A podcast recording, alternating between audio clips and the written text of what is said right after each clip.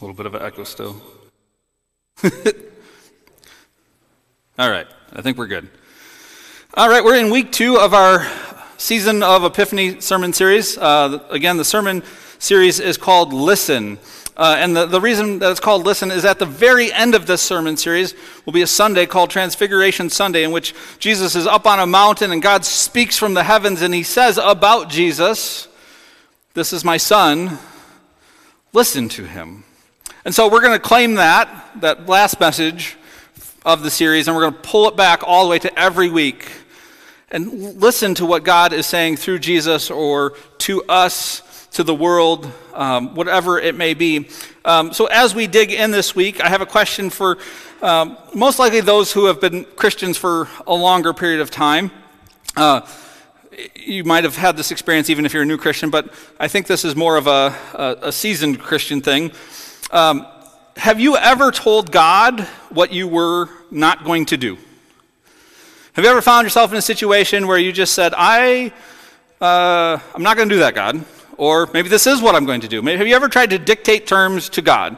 Um, I know for me, um, several years ago, when we were pastoring at the church in Indiana, we reached a point where we knew that our time there was winding down. Um, things were going pretty well. It wasn't like there was problems that were out of control or anything like that, but we just had the sense that God was pulling up some roots and we were being prepared to, to move elsewhere, right? Um, and so um, I told God, I said, sure, we'll, we'll evaluate this, we'll pray about this, but um, when the district superintendent of Michigan District called me and said they had seven or eight churches without pastors, um, worth considering. I said, That's great. I just, I, I'm not really interested in going to a church that has a daycare or a food pantry. Um, the church in Indiana had a daycare that had been the financial stability for the church before I even got there. And when I got there, they were spending three to five thousand uh, dollars more a month than they were bringing in. Um, and so much of my time there was dictated by that financial crisis. Um, they had a food pantry, which was uh, a great need in this little rural Indiana community, but it was really one older lady that did all the work, and she had somebody that would help her every once in a while. Um, and so it was, again, something that, that demanded a lot of my attention as, as pastor to help support and, and do all those things. So I, I, I told God, said, we'll look at these churches, we'll figure out what's going on. Um, I'll explore the call. Um, I actually had uh, the uh, DS from two other districts contact me around the same time, and it was really kind of a, a confusing season because um, there's options, right? Um, but I basically told God, um, I really would prefer not to go to one with a daycare or a food pantry. I'd really like to be able to focus on the life of the church. Um, it's not that I don't love the, the, the mission of those ministries. In fact, I do. I honestly think that's a big part of what church should be doing, caring for its community. Um, but it, like I said, I just had this, this negative experience where it demanded a lot of my time and created a sense of, uh, it created expectations in other areas that I couldn't meet because I was spending so much time kind of dealing with finances and those types of things. Um, so, for example, just, just imagine um, this idea that, that you're standing there and one person's going to toss you a tennis ball, right? So imagine the situation where you're standing, there's somebody else 10 feet away from you, and they're just going to toss you a tennis ball. You can make a pretty good attempt at catching one tennis ball, right? Um, now, let's say there's two people that are going to toss you a tennis ball. You can make a pretty good attempt at catching two, right? I mean, that's reasonable. It might be complicated. You might not be great at catching, but you can at least make an attempt at two, or maybe even three. Um, now think of 100 people standing in line all throwing you a tennis ball at once. Um, the posture changes, right? From I'm going to catch this to like duck and cover, right? And that's, that's kind of what um, some of my time at that, that church felt like. There was just a lot of things that were happening all at once. Um, and maybe you've experienced seasons like that where you just wish somebody could come along and help you catch some of those tennis balls. And so, in the midst of, of, of that, um, the, the daycare director came to me and said, um, Our playground won't pass code anymore. We have this massive big playground at the Kingdom Kids Daycare, um, but it's, it's become dangerous. There's certain elements on this playground that are dangerous to children, so we had to rope it off, and the kids could not uh, play on those areas. Uh, it was an amazing playground when it was installed, but things got so worn out that it had become dangerous and unsafe for the kids to play on. And it, like I said, it reached this point where we just couldn't let kids play near it. Um, and it happened where there was a time where several other things were already happening, and so it felt like these 100 tennis balls were all coming my way. And maybe you've been in situations where you've felt like that before. But along with these 100 tennis balls coming my way came a man named Terry. Uh, he was a member of the church, he was uh, on the church board. Um, he worked at a local company in, in town as an engineer designing industrial parts uh, that would be sold to companies that use the springs and coils and all these other parts for their, their machinery. Um, he was on the church board. His wife was the director of the daycare. And so Terry walks into my office, and I assumed that posture of ducking because people were just delivering problems faster than they could be resolved. But he walks in and he sets down this giant piece of paper on my desk. And on that piece of paper was a uh, CAD design. If you're familiar with engineering, you know it's like computer um, program that helps you design uh, whatever you're trying to design, right? So he lays out this, this CAD printout of a playground.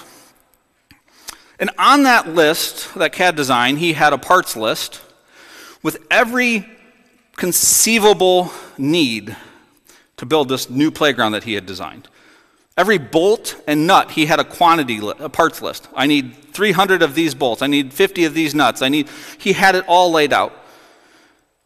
Costs on how much it would cost for all these parts. Suppliers that he had already contacted on where to get them and when they could be delivered. Then he pulled out a list of volunteers, of people in the church and in the community that he had already talked with that would be willing to help tear down the old playground and build the new one.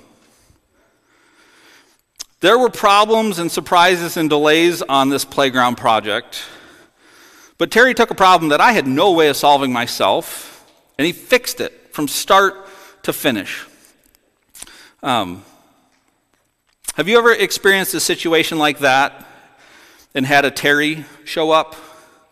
Where, where, where you're faced with a situation where you don't have the answer, you don't have the solution, but somebody else shows up and is the hero of that story. Someone who took a bad situation that was beyond your ability to fix and provide a solution, and honestly, the resources needed to fix it. That's the, the backdrop of our scripture for today. Um, the next few weeks, we're going to be looking at scripture from 1 Corinthians chapter 1, or well, We'll be looking at 1 Corinthians for the next few weeks. This week's is chapter 1, verses 1 through 9.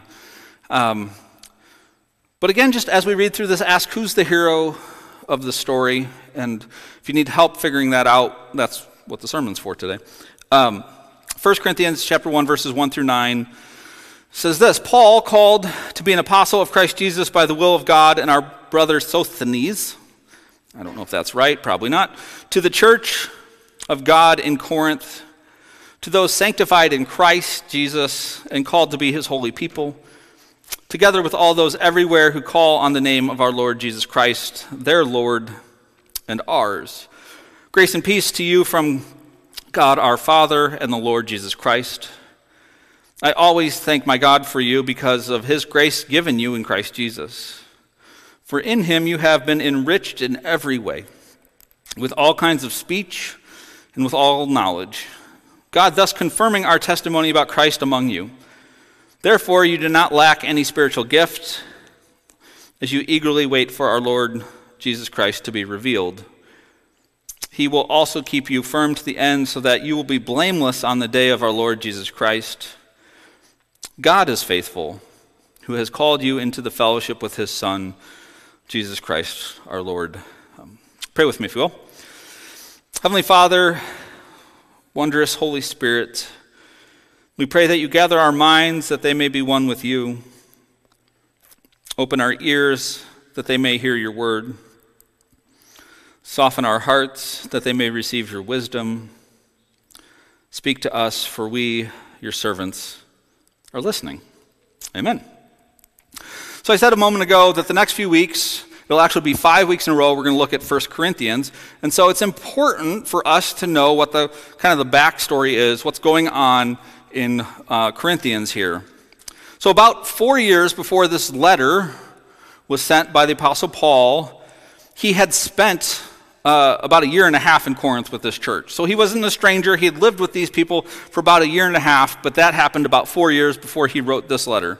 Um, this was a relatively young church, um, and yet uh, this church was filled with divisions and all kinds of problems, right? So 1 Corinthians was Apostle Paul's second letter to this church. We call it 1 Corinthians, which makes it sound like it should be the first one. But if you're reading through chapter 5, you'll see that he makes reference to a time that he wrote before. And we don't have access to that letter, but he does say that I wrote you something and you all misunderstood what I said, so I'm going to write it again because you're not getting it. Right? So he's, he's addressing a letter to a church that is having all kinds of issues, um, and it's been an ongoing conversation. Um, some of the issues that the Corinthian church had that Paul mentions in this letter um, sexual immorality, dividing over church leaders, members were suing one another, uh, there was a misguided understanding of marriage and singleness. They were having disputes over food offered to idols. They were arguing over head coverings. Um, there was wealthy members abusing and monopolizing the Lord's Supper at the expense of the poor and the less privileged. Uh, misunderstanding the function of spiritual gifts in the community prioritizing some gifts over other gifts, um, a denial of bodily resurrection of believers. This is just to name some of the things that are listed out in this, in this letter. But rather than turn a blind eye towards this, some of these divisions and all kinds of immorality, um, the Apostle Paul addressed the problems head on. So, part of the reason why he wrote this letter was he had received a report. He had gotten a letter uh, that there was issues in this church, and so this, this letter is his response to that report that he had gotten. And so our text from today is just the greetings and like the welcome uh, part of the letter, Thanksgiving part of the letter, like just the very intro. Um, we're not getting into the body of it. He's not addressing theological teaching at this point. The, the book is like 16 chapters long, and we're just looking at the very first uh, nine verses. But despite the fact that it is just the, the intro to this letter, it's, it's extremely important. Um, so, knowing what I just told you about the church in Corinth, all types of immorality and fighting and conflict and all of that, I want to go back and reread the introduction again. Okay? Knowing what you know about this church and who Paul is writing to, I want, I want you to hear um, the scripture. I'm, it's not going to be on the screens. I just want you to listen again to the words that the apostle uses uh, as he addresses this, this church. Okay, you ready? He says, uh, To the church of God in Corinth, to those sanctified in Christ Jesus and called to be his holy people, together with all those everywhere who call on the name of our Lord Jesus Christ, their Lord and ours. Grace and peace to you from God our Father and the Lord Jesus Christ. To this church that's got all types of issues and problems, he says, I always thank my God for you because of his grace given to you in Christ Jesus. To this church filled with conflict and frustration and immorality, he says, in him, in Jesus, you have been enriched in every way, with all kinds of speech and with all knowledge, God thus confirming our testimony about Christ amongst you. Again, to this church in Corinth that's having all types of uh, problems with sin and immorality, he says, You do not lack any spiritual gifts as you eagerly wait for our Lord Christ to be revealed. He will keep you firm to the end in your faithfulness so that you will be blameless on the day of the Lord Jesus Christ. And then he wraps up by saying, God is faithful, who has called you into fellowship with his Son. So, what do you think of this response to this report that the Apostle Paul got about this church in Corinth. He gets this note that this church is a mess, and he writes back and he says, To the sanctified, to the holy, to the, everything that we just read. He didn't say that they needed to get saved, he didn't tell them they weren't Christians. He didn't pick sides in any of the debates to start this letter. He starts this letter out by addressing them all together and calling them sanctified, which literally means saints. It's the same word. God's holy people is who he's writing to. Again, remember, he had just read this report with all the problems, sin, fighting, and he starts out his letter by saying, Dear holy people of God. And then he reminds them that they're not just part of a local church, but together with all those everywhere who call on the name of our Lord Jesus. To this messed up, dysfunctional community, he starts out a letter by saying, You are God's holy people, and you're part of this grand community of believers that goes around the globe. He says, You all belong to God and belong to a larger community filled with God's people. I mentioned last week that we shouldn't underestimate the importance of our identity being rooted in belonging to the family of God, that everything that we say and do flows out of our sense of identity and belonging to the church that Jesus has gathered together. The Apostle Paul then says he thanks God for them. This church that he's, he's writing multiple letters to to try and help them figure out their problems, he says, I thank God for you. They have received grace from God through Jesus. And then he says, You've been enriched in every way in speech and knowledge. Therefore, you all aren't lacking any spiritual gifts. Now, I'm not from the South, but I'll use the word you all a lot.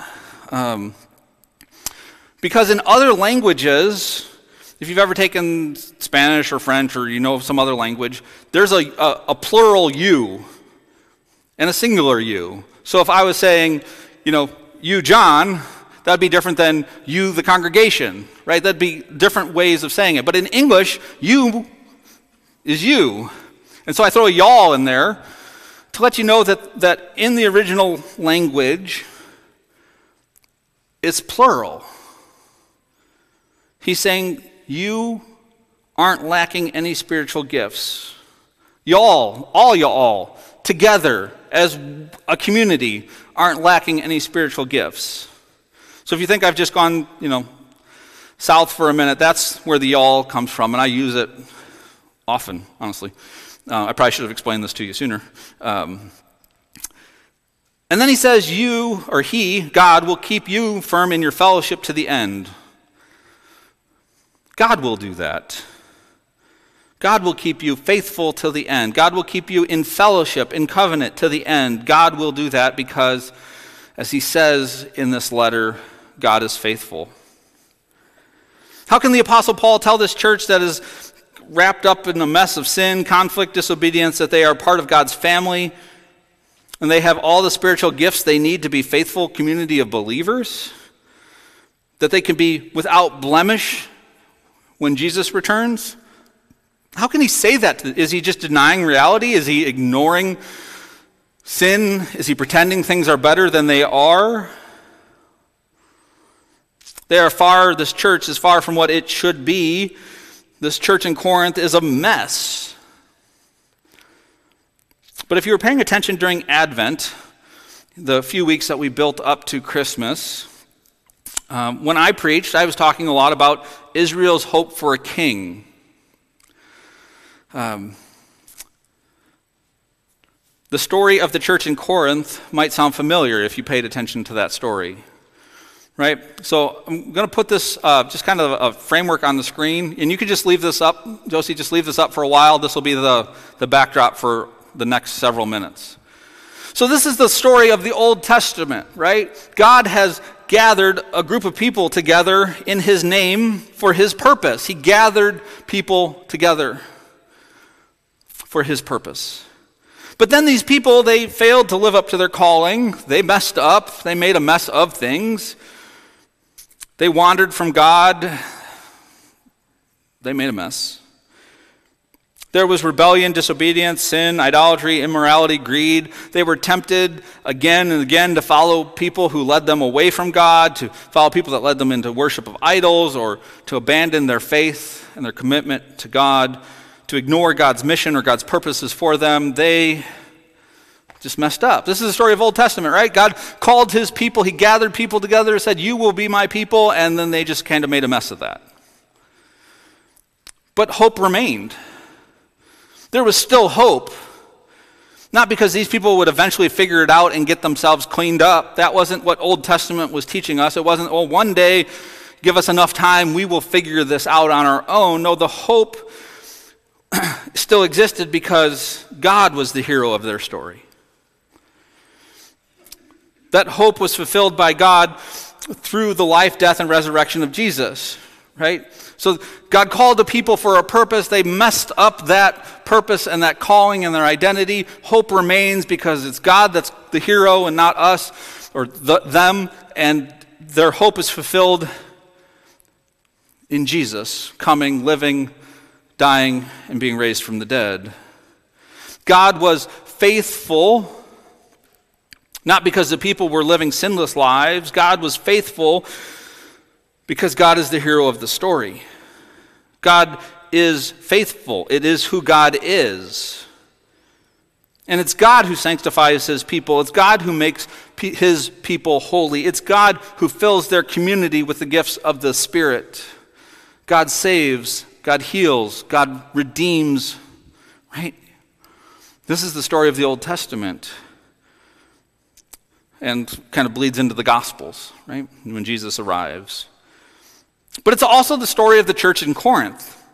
I don't know if you, have started connecting these dots here, but there's this group of people, the church in Corinth, that gathered together in his name for his purpose, right? There's this church in Corinth gathered together by God, but these people, they messed up. They just couldn't get it figured out. They lived in rebellion and disobedience and sin and idolatry and immorality and greed and confusion. They were tempted again and again to follow people who led them farther away from the ways of God and God's purposes for them. But guess what? There was still hope for this church in Corinth because, not that these people would eventually figure it out or clean themselves up, but there was still hope because God was the hero of the story. And that hope was fulfilled by God through the life, death, and resurrection of Jesus. The hope that Corinth had as a church was that God would show up in Jesus and save, redeem, heal, and make them holy. Because it is God who is faithful. It is who God is. And God sanctifies his people. He makes them holy. He sends his spirit into their community and fills them up with the gifts of the Spirit. But the sermon today is not to tell you what God did in the Old Testament. It's not even to tell you what God did in the New Testament in this church of Corinth. I'm here today to proclaim that this is what God does today. Actually, if you want to go back and leave that up there if you can. We're not done with that yet. I'm here to proclaim that this is what God does today because this story is the story of God's ongoing salvation and redemption. Because you see, there's some people uh, in Battle Creek, Michigan, that God has gathered together. He's gathered them together in His name for His purpose.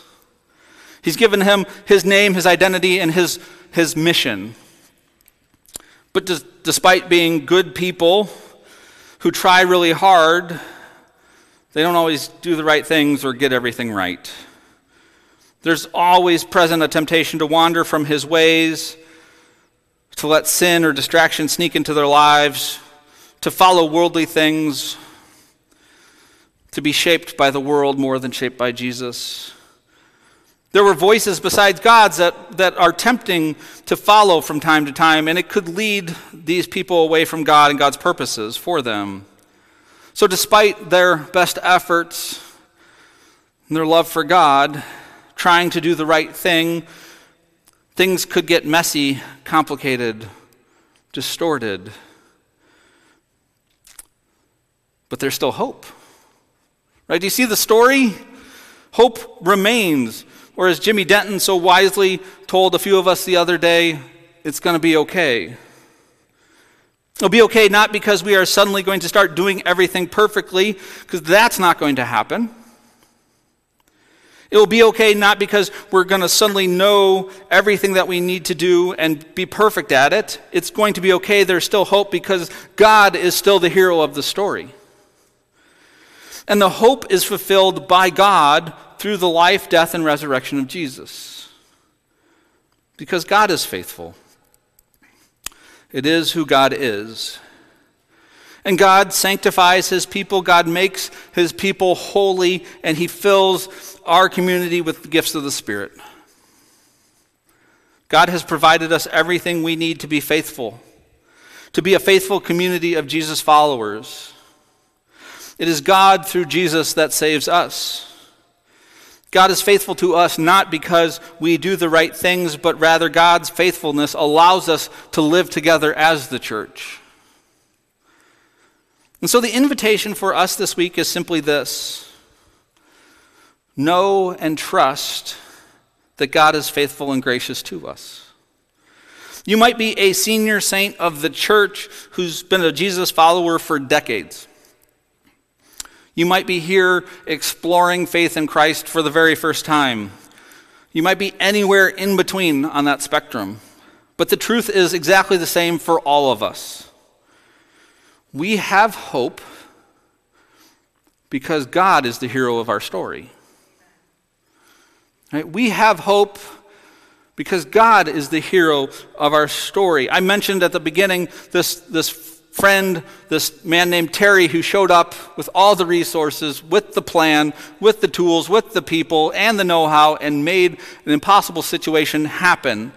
And Terry would love to know that he's being used in an analogy in the, the God character role. He would really get a kick out of that.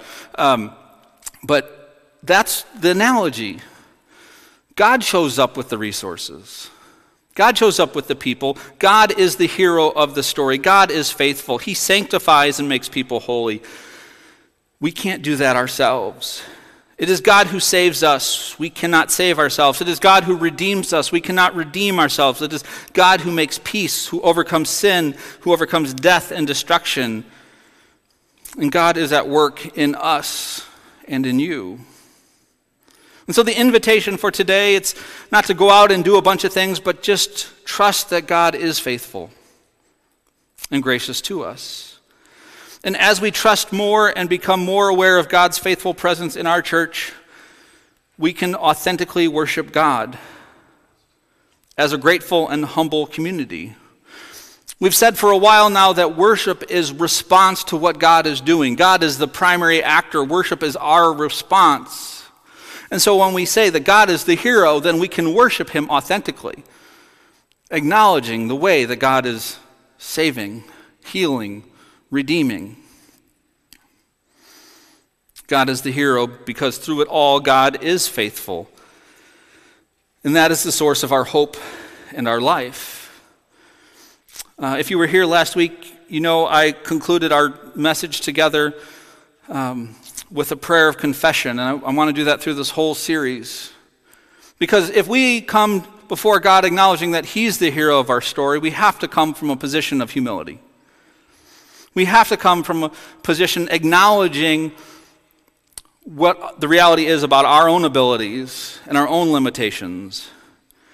And so I think one of the things that the church forgets to do sometimes is to acknowledge where in that second step, we mess up.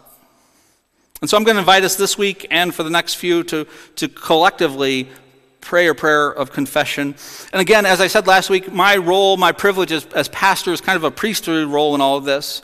So I will pray the prayer of confession with you, but as pastor, I will pronounce absolution, forgiveness. I will declare God's mercy for those who seek healing, forgiveness.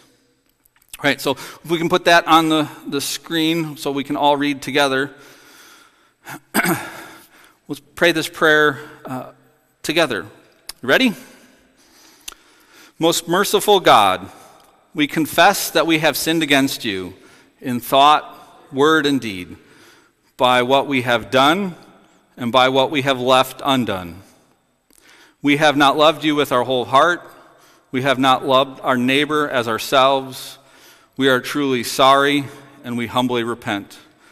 For the sake of your Son, Jesus Christ, have mercy on us and forgive us, that we may delight in your will and walk in your ways to the glory of your name. Amen. And God is merciful to all who confess their sins and in humility ask for mercy. And so it is in the name of Jesus Christ that I can share with you that your sins are forgiven.